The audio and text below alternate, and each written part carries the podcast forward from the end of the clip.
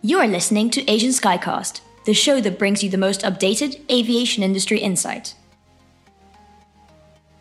Hi, welcome to Asian Skycast. Uh, I'm Jeff Lowe, Managing Director of Asian Sky Group. You will my, my first time behind the mic. And with me today, I'm joined by Alud Davies. You probably all know Alud, and maybe some of you don't know, but you probably know him with Corporate Jet Investor. But I guess uh, Alud, uh, a long history in, in the blogging business, it seems, as well. Yeah, absolutely. Well, morning, first of all, Jeff. Uh, I uh, hope you're well. Um, yeah, thanks for the intro. Um, as you know, um, I started the BizJet blogger blog back in think 2011, I think it was, and then later joined Corporate Jet Investor in 2014. Yeah, I mean, what if I may ask, and before we get into today's topic, I mean, what pushed you, or what what got you into the blogging business? So you've been you've been in business aviation for uh, well, I guess we're getting on 20 years now, right?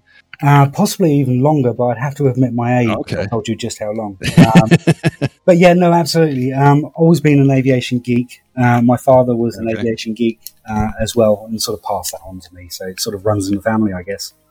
Yeah, I have the I have the same, uh, if you will, the same pedigree. Yeah, my dad got me into this business as well, and so back when you started blogging, I mean, it wasn't so mainstream. Well, maybe it was, but I don't imagine in business aviation there were there were a lot of other bloggers out there.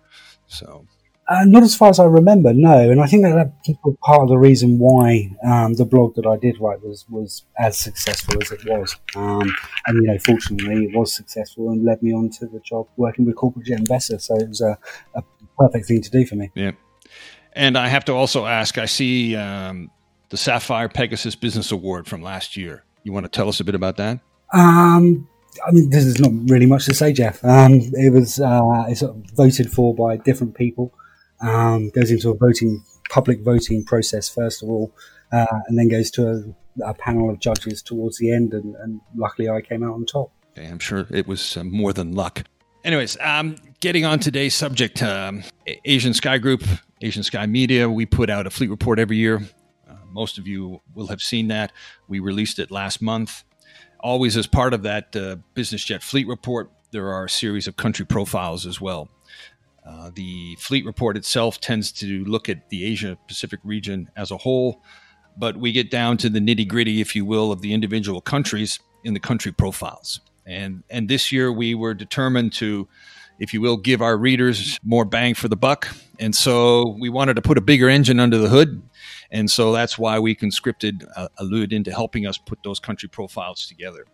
Again, the objective being at the end of the day that the product and the data and the analysis that we provide on to our viewers and those interested in the country profiles was bigger and better. So today, what we're going to do is we're going to touch on a few of those country profiles uh, North Asia, so South Korea, Japan, and then tackle the big 800 pound gorilla, the Greater China country profile, and again, we'll just talk about our analysis, feedbacks, impressions. Certainly, it's a market that I've been working in for a long time. It's one that you've been in working into a long time.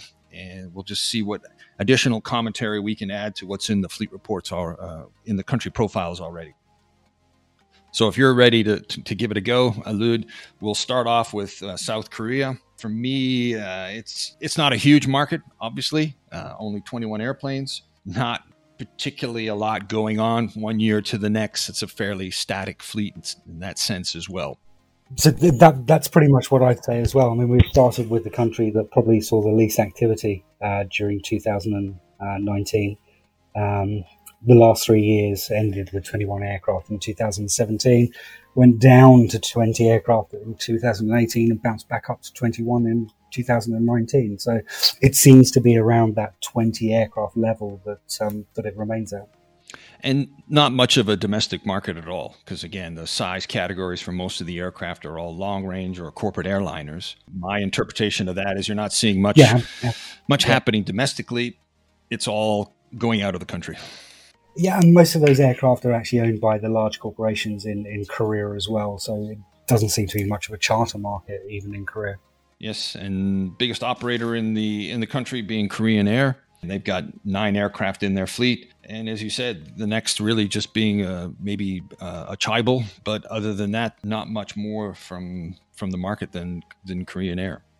and, and, even Korean Air, they, they manage some of those aircraft on, on behalf of some of those big, uh, large chaebols as well. Looking at uh, 2019, they added a 650 ER into the market, but as you said, that's that's the one airplane edition. Not else much much else to mention. Infrastructure wise, so infrastructure, of course, um, there is only one FBO in um, in Korea. It's, it's Seoul uh, Gimpo Airport. It opened a couple of years ago. Um, it does seem to be getting busier and busier um, as the years go on. Um, but again, the, the, the Korean charter market is is relatively quiet. So the majority of people that are visiting are uh, owners uh, that are flying in to do business in Korea. And most of the aircraft are registered on the Korean registry, so HL is there, I mean, not much use of, um, you know, offshore registry at all? Is that because there are some limitations in country? Well, I, think it's more likely um, due to the to the low amount of aircraft in the country in the first place. Um, you know, Korea does, uh, much like China, keep quite uh, tight control on its on its airspace. Um, of course, um, Seoul, the capital, is very close to the North Korean border, um, with all of the military activity that goes on there. Um, so yeah, I, I see that market as um, fairly stable, fairly quiet, um, and the chances of it changing much in the next few years are, are, probably fairly slim. I would have thought. Yeah, agreed. Which uh, kind of leads us into the next one, Japan, which was for me one of the surprises of the um, the report. Saw some significant growth in their in their market. Um, again, we could sort of surmise that was a, a bounce from the Olympics, and maybe that'll now continue into next year with the delay in the Olympics. But it's also always been a market for me that seems to be um, a bit bipolar. You know, the two big categories are light jets and long range jets, and sort of nothing in between. So you've got these two extremes, and not too surprisingly, then the OEMs that are dominant are Textron and Gulfstream. So, so Japan itself, of course, is, has been heavily regulated uh, for years. Um, so this year, uh, or last year, I should say, um, you're absolutely right. There was some growth there, um, but it's worth pointing out that those aircraft that, that, that, did grow the fleet, four of those aircraft were delivered to the Coast Guard, uh, for Falcon 2000 series, and we also saw the first of the Honda Jet Elites um, going into the country as well. So major, major, uh, major reason for cheer for um, Mr. Fujino, who of course uh, wanted desperately to see the Honda Jet and Elite in, in Japan in the first place. Yeah, if you look at the uh, the, the fleet growth, certainly Dassault and Honda Jet were the big the big growers, but as you as we would say, but not a very big fleet to begin with. So um, obviously, the change in the number of units having a significant factor on the growth rate. Uh, net eight aircraft delivered into the region as you said, that being dominated by Dassault and Honda Jet. You know, the light and long range jets, they, they represent 70% of the market. I don't know any other any other high points you want to mention, particularly about the Japanese market. Um, no, I mean the the point I would have made would, would, would be about Honda Jet starting to get a, a foothold in the in the Japanese market, um, which we've already covered. You know, I remember sitting down with um, Fujino-san at um, NBAA a couple of years ago uh, and talking to him, and him saying, um, you know, this is this aircraft is pretty much designed for um, Japan. Uh, it will appeal to the Japanese market. Um, but he was desperate to get those aircraft in there, so um, now he has. I'm sure he's a very happy man. Biggest operator, Phoenix Jet, then followed, as you as we noted earlier, by the Japan Coast Guard that took those deliveries of all those uh, the Falcon 2000 L, uh, LXSs infrastructure, what impact do you think the Olympics is going to have, if you will, now and, and next year? Well, um, I think there's a big question about whether it's even going to be held next year. I think I was, uh, I think I was reading something about that the other day. Uh, some people saying that it might not be ready um, for next year as well. Um, but like we said at the beginning, Japan's a very heavily um, regulated market anyway. Um, not the easiest place to get slots in, especially uh, at times that you want them to. Um, but I believe the Japanese government, alongside the Japanese uh, Business Aviation Association, have been working hard to, to sort of change the attitude there. Yeah, it's been uh, a, a, long work in progress. Uh, I remember back from my Gulfstream days, you know, my chairman at that time was Bryan Moss, and, you know, we were members of PBEC and any association we could get us on the, on the ground in Japan where we could, you know, tout and push and proclaim the benefits of business aviation, and it was just tough going. It was tough going for many, many, many years. But certainly, most of the feeling I've gotten recently is that they are starting to get better and starting to open up. Would you Would you agree with that? Well, I was just going to ask you um, ask you a quick question about uh, whether you thought that, that Japan's lack of growth was partly due to Japanese people's perception of wealth and of, and of flouting wealth, and if you thought that was going to be a major. Oh, I, I, think I think that's definitely got something to do with it. I mean, we talk about the uh, the restrictions and how difficult a market it is, but at the same time, uh, I still feel that the business jet is something that isn't necessarily uh, embraced uh, in in Japanese culture, and it's uh, somewhat regarded as a gratuitous ex- expense by the owner. And there have been uh, some owners that have come and gone that were from, I guess, not mainstream industries that haven't helped the perception of the, the business jet in Japan either. Yeah. Do you think that's valid for Korea as well? Yes, I think probably uh, for Korea as well. I think there's still a perception issue in both countries.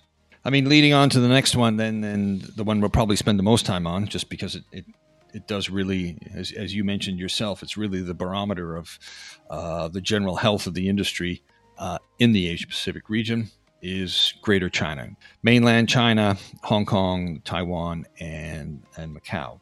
It's by by by far the biggest fleet. Uh, combined, you're almost 500 airplanes.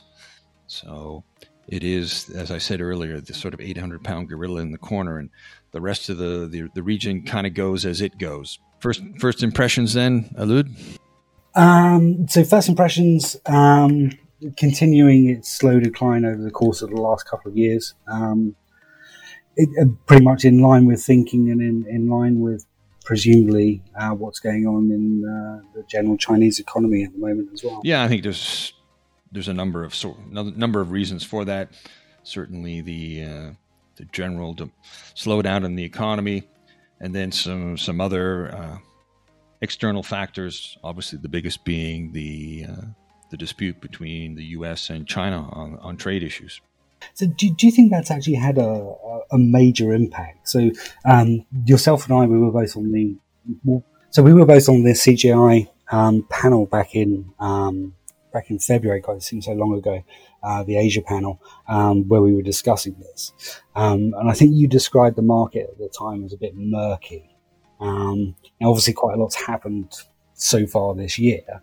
But is that still your? Well, the impression? issue for the for me for the trade uh, dispute is uh, it probably directly doesn't have any impact. But as you know, business sentiment, confidence, uh, where you think you're going to be or your company's going to be in six months, 12 months from now, that that weighs down on your decision of whether to buy an aircraft or not, or, or make any big business decision or investment. So for me, the trade war or dispute, I should say, was always impacting the business because people put their wallets back in their pocket and decided, you know, I'm I'm I'm going to wait and see. I mean, we're in the same situation right now with with COVID nineteen. I mean, business activity is still there, but no one's pushing that that that button to finally go through with the transactions because everyone's taking a wait and see. It wasn't, you know, with the trade dispute, there was more of a a commentary that you can follow, sort of in the press as well as how negotiations were going between the two parties. So it's a little was a little bit different, uh, obviously, with with the trade dispute uh, with COVID nineteen. We're, we're probably still not certain how it's all going to end and play out whether or not we'll see a third wave or or even uh, you know how this is all going to go through the rest of the year so that kind of hangs out there over all of us so i certainly feel the the trade dispute certainly had an impact but through confidence just uh, with everybody and, and you, you mentioned that and sentiment as well and sentiment is something that's tracked in sort of um, the ASQ, isn't it? So you can track people's sentiments over the course of the last sort of year and a half and, and see yeah, how I, that's uh, been changing. I, I, love that graph in, in Asian Sky Quarterly where we we map uh, the optimism or lack of it, if you will, regionally through the Asia Pacific region. It's uncanny how it tracks with events in each specific country as well. So. But as you as you noted earlier, the the fleet in Greater China has uh, second year in a row now declined. Again, the big driver there being mainland China. So we'll, we'll talk about that more specifically in a second. For me, uh, it's always been a, a, long range, large cabin market in, in, Greater China. But where we're seeing most of the erosion or in the, in the market share, though, it's coming in the large cabin airplanes. And so when you look at the additions and deductions, you're seeing, you know, Falcon 7Xs, Legacy 650s, 450s. These are all 550s. These are all the big categories that are that are losing aircraft from the region. And so looking at mainland China specifically, focused on mainland China and Hong Kong because they're the they're the two key markets. Again, mainland China has just had a terrible run over the last couple of years. But you, so you mentioned sort of the large cabin aircraft, um, but that of course is the way that the general industry is going at the moment, isn't it? So it's it's larger aircraft that can fly further. So one could argue um, initially that those aircraft leaving the sort of large aircraft up to the sort of the G450 size could be a sign that people are placing orders and getting ready to take delivery of those larger aircraft, the G650s, and sort of moving up the range.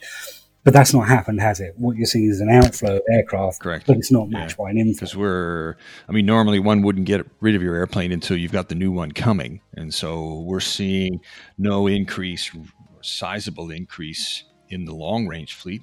It remained the same from last year. So again, we're just not seeing that happen yet. We had always assumed that we would see more new aircraft deliveries coming into the region, but that hasn't happened either. So do you think that's partly because of nervousness due to um, t- possible introduction of tariffs on those aircraft? I have always said that I didn't think so, uh, because for me, there's enough of a discouragement already due to duty and VAT taxes that are applicable for aircraft that are being imported into China. Uh, for me, the tariffs uh, would have just, if it was a 5% or a 10%, would have just been on top of the, the 23, 23 point something that it is already. And so whether you were going to buy or not probably was already made based on that 23% you were going to pay. So another 5% isn't going to suddenly swing you one way or the other. You are, you had already made your mind up. Yeah. That makes sense. So, what, what about moving down in the size categories? Um, smaller aircraft, um, or smaller business jets, I should say, um, still aren't really a feature on the mainland, are they? Nope, not at all.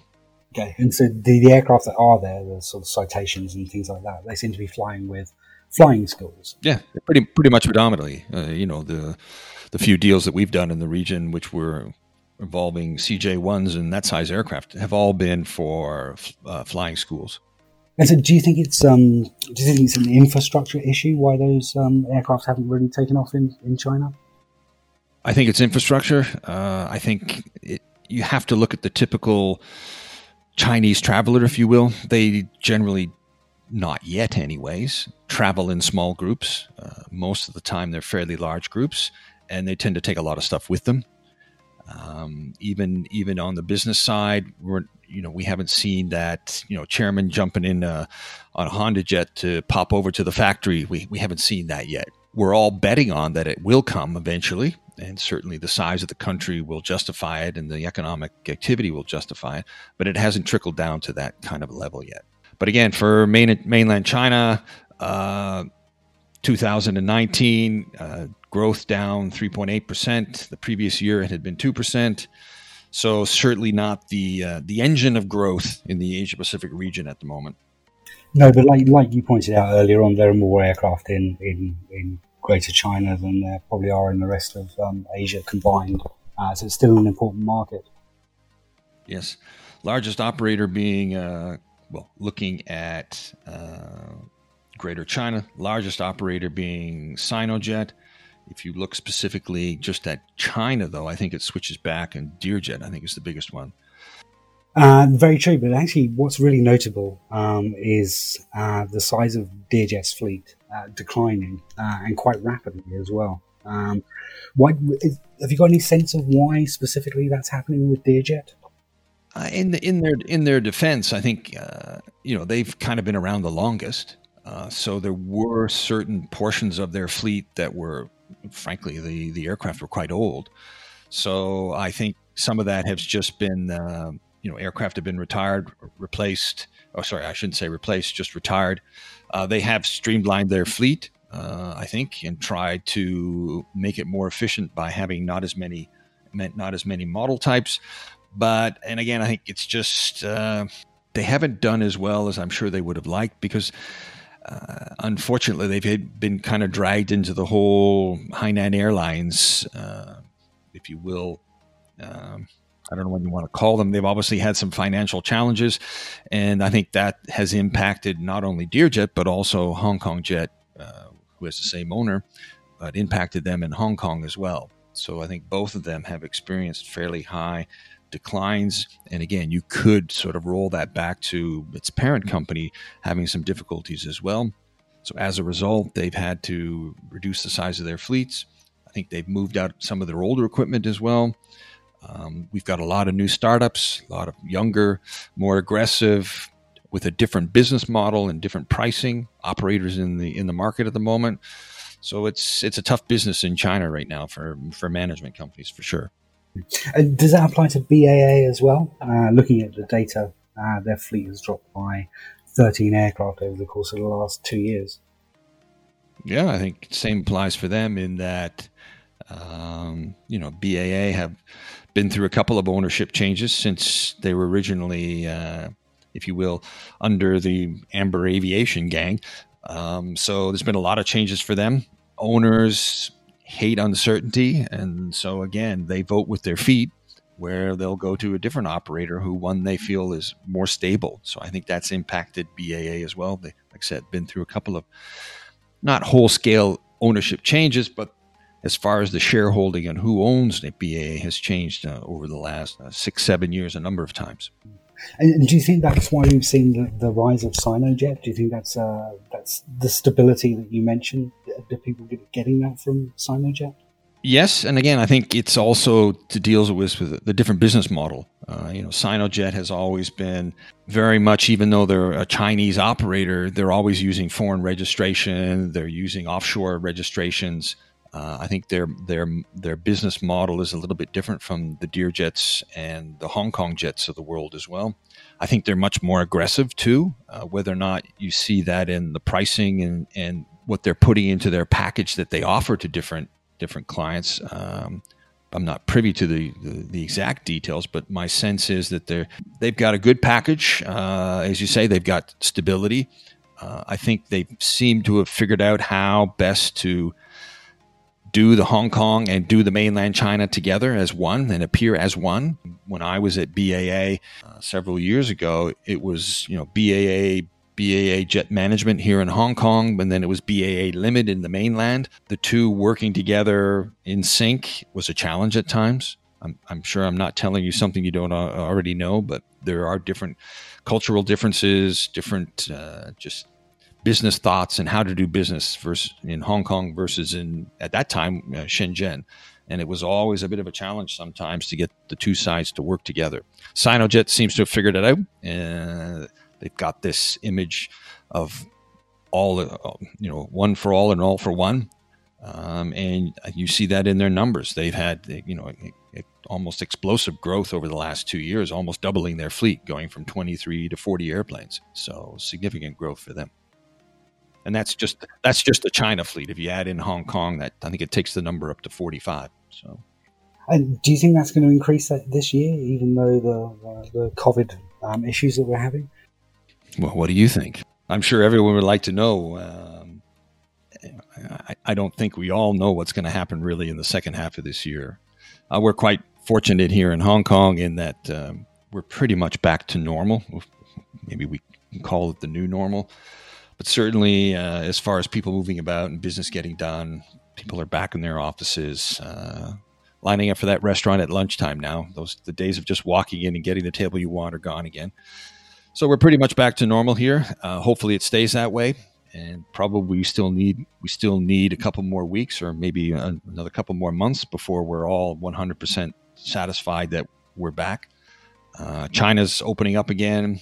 I think I saw statistics the other day that you know domestic flying is back up to almost 65% or 64% of what it was before. So everyone's moving around. But I think we're going to have to let that take part for take place for a while to see if the rates of infection stay down where they are at the moment or whether we're going to see a little bit of an up spike again and then have to deal with that. Hopefully not, so that come the summer, we'll everything will be as back to normal as much as possible. That is here where we are. We're still going to have to wait for the rest of the world to catch up. Yeah, I think Asia's uh, obviously leading this because um, everything came out of Wuhan first of all. So there's sort of a natural lag between what happened there and what's happening here as well. But Europe seems to be uh, opening up slightly as well at the moment. So hopefully, like you say, we can get back to some sort of normal uh, as soon as possible. So we talked about China. Let's switch over to, to, to Hong Kong now. And again, it's it's probably having a rough run of it right at the moment too. Negative growth, uh, 2019. How do you think it shakes out here in Hong Kong versus what we're seeing in China then? Uh, so actually, I mean, this is probably more of a question um, you could probably answer yourself, Jeff, because you're obviously based in Hong Kong uh, yourself. Um, the Hong Kong uh, economy, of course, contracted by I think it was 1.2 percent last year uh, due to the ongoing. Uh, yeah, but then almost almost nine percent in the first quarter. Okay. yeah, yeah, absolutely. So, so things aren't uh, things aren't so rosy. Um, and again, if you look at your, you know, you look at the country profile. I mean, uh, you know, the growth has really flattened out. We were we were down last year. It's a lot of large cabin airplanes again. Uh, Global 5000s, G550s. These are what these are what we're seeing leave the market out here. So in Hong Kong, that is. And do, do you think part of that? I mean, obviously, um, part of this is the major part of this is because of the protests and general effect that it's had on the economy. Um, the Hong Kong airport itself is obviously at saturation point and, and, difficult to get slots and parking. Do you, do you think that's partly to do with it? Yeah, for, absolutely, for sure, hundred percent. So uh, I can say for sure that uh, certainly last year we had a number of clients who I guess their frustration level had grown to such a point where getting their aircraft when they wanted to, and therefore having that productivity uh, that we all talk about, had disappeared. And so they had just gotten to the point why do, why do I have this? Why do I have this? You know, a lot of people have invested in setting up other places to park airplanes in the Philippines and so on and so forth. But, you know, the issue you then have is it it didn't become a parking issue anymore. It became a slot issue. So my aircraft is still out of Hong Kong. I still have to bring it back. I still have the slot issue then. And therefore, it meant for that executive that, you know, he had to plan any trip he wanted several days in advance so that, you know, part of business aviation has always been you can respond quickly, set your own schedule, go when you want to go. I mean, that all kind of went away. And so we certainly saw that impact with a number of clients selling their aircraft and, and not not getting replacements. So the Chinese government uh, sort of identified Macau as uh, as a regional business aviation hub. Um, do you think that's going to help? I mean, presumably there will need to be um, regular uh, sort of helicopter routes between Macau and Hong Kong for, for, for Hong Kong owners to, to really base their aircraft in Macau in the first place. Yeah, they, I mean, the government may have chosen Macau just because it's it's underutilized at this point in time. It's not a big airport. There's not a lot of ramp space there to begin with. Um, but as you saw from the country profile, it's it's ten airplanes in Macau at the moment. Uh, they're increasing the the uh, the ramp there, so that's providing more access. They've got a new FBO run by TAG, uh, some hangar space and everything else. So there is the potential there for business aviation to take a bigger foothold but I liken the scenario to when I first came out here and, and Hong Kong airport, as you said, had all these challenges and the, the philosophy or the, the, the business model that we were talking about then was and again, because at this point in time, you know, you were hearing about difficulties in getting permits to operate into China. And this is back when you needed a letter of invitation and you had to submit that to the CAC headquarters in Beijing and get approvals and have a letter from who you're going to visit in on the China side and then an acknowledgement of what your itinerary is going to be. Um, you had to jump through all these kinds of hoops back, you know, this is 10 years ago. And so a lot of people were just saying, look, it's just, it's, it's difficult to do that from Hong Kong. So the business model then was, well, look, we'll, we'll base your aircraft in Shenzhen. Okay. So you're already in China and you can just operate domestically then. You don't have to go through all that Hubabaloo, and then you can just drive up from Hong Kong up to Shenzhen, go across the border, and you know do it that way. It all sounded great on paper, but in the end, I don't know of any owner that ever did that. In the end, uh, they all like all the chairmans we know in the world. They want their aircraft as close as possible to them. And despite all those arguments and everything else in the business model, they all still put them in Hong Kong and just if you will, suffered through the inconveniences of those days. So again, how many uh, how many owners are going to now suddenly going to move their aircraft to Macau and then have a helicopter flight or have to take the the Macau Hong Kong Zhuhai bridge uh, to go over and get their aircraft? I just I just don't see it. I don't I don't think it's the mentality has changed if anything, that that chairman is still going to want you to ferry my airplane over from Macau to Hong Kong and do that flight. so it'll be. I just don't see it. I just don't see it playing out that way. I really don't.